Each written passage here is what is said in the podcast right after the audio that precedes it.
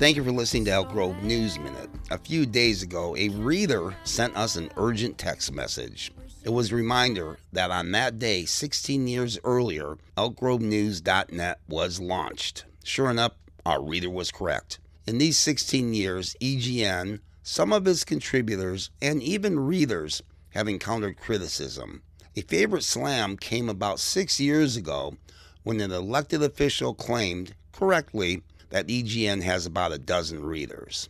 That same politician half jokingly said there was a voodoo doll of Elk Grove News at City Hall, which we took as a compliment.